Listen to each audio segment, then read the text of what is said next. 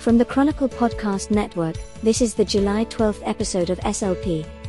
SLP stands for Sheer Listening Pleasure, featuring your host, Neil Shear.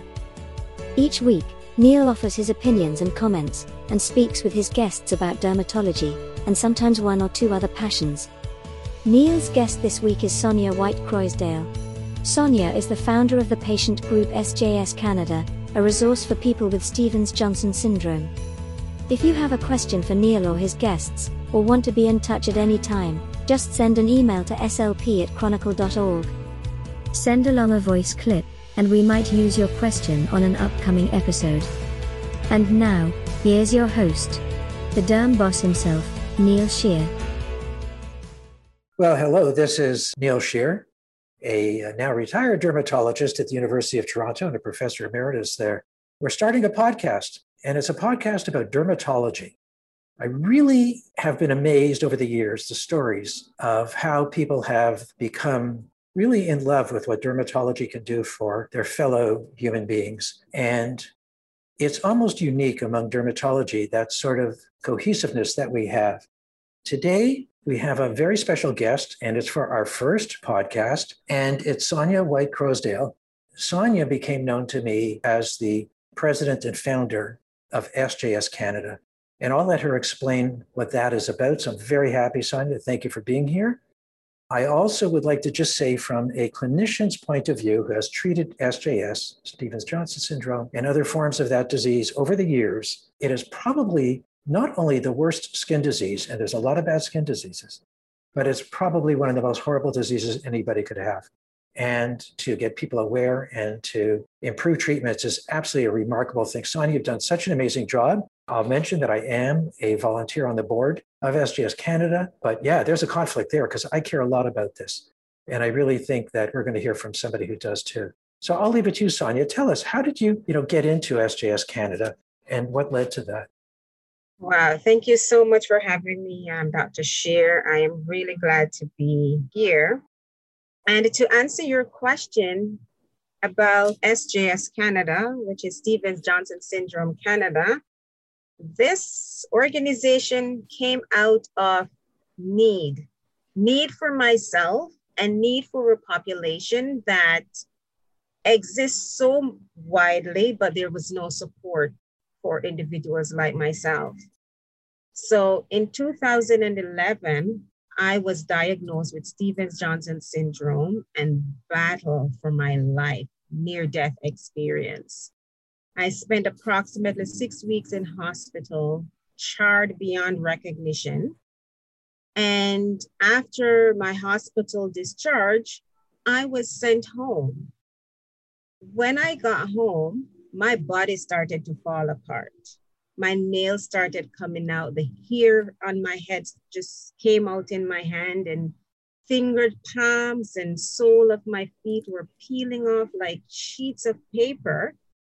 And I tried to get some help in the community, just somebody to tell me what is going on. There was no resources. Everybody I went to basically said to me, You are lucky to be alive you are lucky to be alive. I said, but what about support for people with this illness? I'm sorry, there is none. And so my family and I started on a journey to search for support. And luckily enough, we found you, Dr. Shear at Sunnybrook. you were listed as this SJS expert in Canada. And I remember when I came and I saw you, when I asked you about support group, and you said there was none. And I said to you, I am going to start a support group. And I think you kind of looked at me like I am from a different planet, right? I'm like, no, I need to start a support group because people like myself need to learn about this illness and know what to expect. And I said, Will you support me? You kind of said yes. And now you sit on the board. So that's really kind of where SJS Canada came from. So, from when you started and tried to build a team of an accountant and a lawyer and a whole group to become a real foundation, and your vision must have changed a bit over time with the reality of it. But you know, things that come to mind are reaching out to people who are outside of Canada, reaching out to people across Canada. It is a, if you will, a quote mom and pop sort of small team, but a dedicated team. And then you've been doing all of these community visits, if you will, taking advantage of the virtual environment. Tell us where that's going. You see, my quest is for Stevens Johnson syndrome, or even SJS for short, or TEN for toxic epidermal necrolysis. I want that to be in the forefront of every doctor in Canada, all over the world, when someone walks into their office. That should be, in my opinion, with the flu like symptoms and what me or a lot of other victims go through or presents with one of the first instinct is to think, could it be? Could it be? And for them just to have that thought gives me a peace of mind among the SJS community because then I know that there will be something done to explore it because as we know once the burn starts it rapidly burns the body. So the sooner a diagnosis is made and treatments is start then you know that's better well-being for the patient.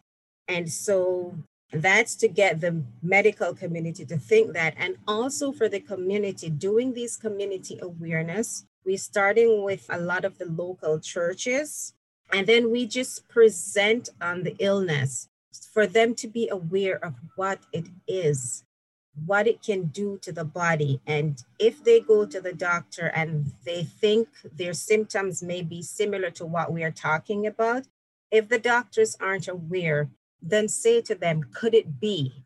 You know, so it's just that thought of everybody being aware of it. And I think that will be one step closer, along with the research, to get the message out there and to get people help. It's an important message, and you're actually making real headway in a very difficult and busy area. I'd also like to pick up on what you said about, you know, with the severity that you had, according to most scoring system, 80% of people will suffer horribly and then die. And fortunately, you did not but the suffering doesn't necessarily go away, both for you and the adaptation that your family and friends, children have to deal with. How do you deal with that next stage? I know and you know that those stages are very important to me to make sure we get people continuing care, which does not happen very widely. What happened to you? So much has happened. Personally, since 2011, I have not been able to work.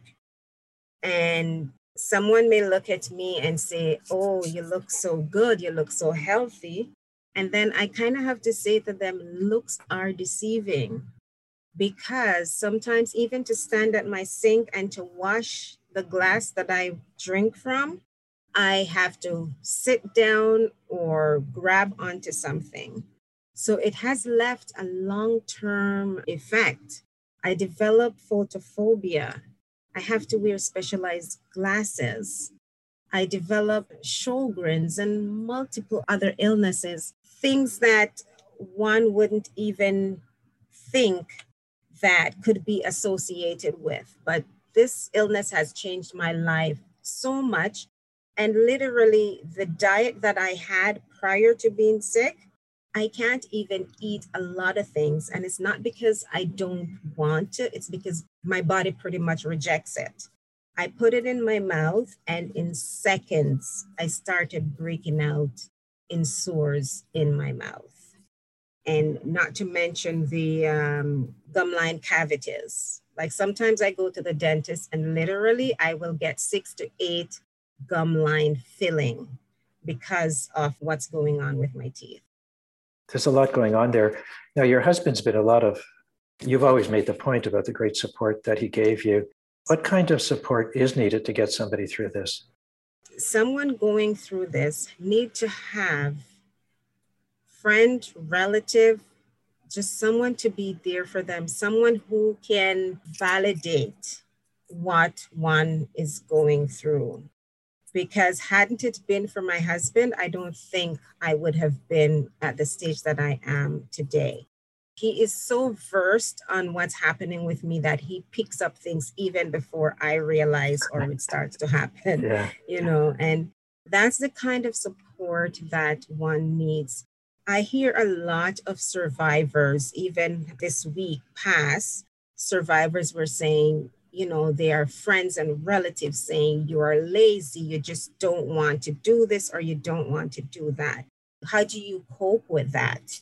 You know, so having someone realize that it's not laziness, it's not that you don't want to do it, it's just the way your body reacts at certain times. So just someone to be there to just kind of pick it up with you when you're down.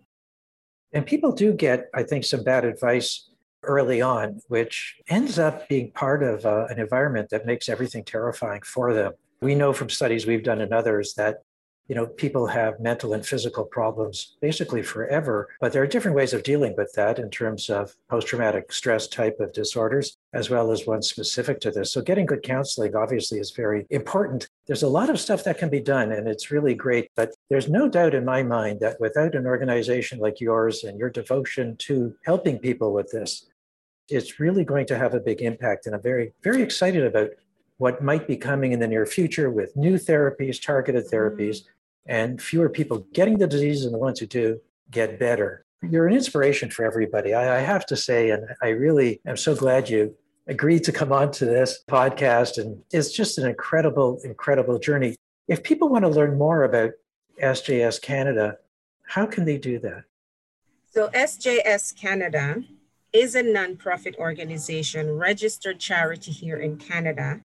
And we are constantly looking for volunteers to help us in this changing world, in this changing environment. So I want to reach out to anyone who would like to jump on board and just offer us some time, especially in the media support. We welcome all skills and we welcome you on board do connect with us. Our website, sjscanada.org. You will find our email address. And we are on Facebook and we are on YouTube. On Facebook, we are SJSTENSCA. And we are also on Instagram at sjs.canada. And also, I may just want to add there to Dr. Shear that we do have monthly support groups that survivors from all over tap into every third Wednesday at 3:30.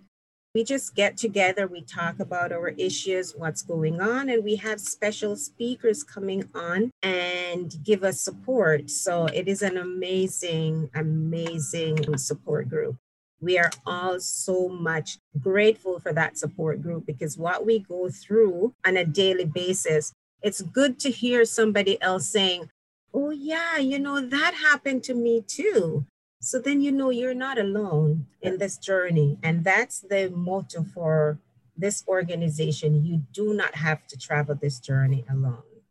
That's absolutely wonderful. You know, for severe rare diseases, people are always told it's mm-hmm. one in a mm-hmm. million, this kind of thing to find out other people have had it, at first you get a little bit angry, but then you start to think, at least I've got a community that I can be part of.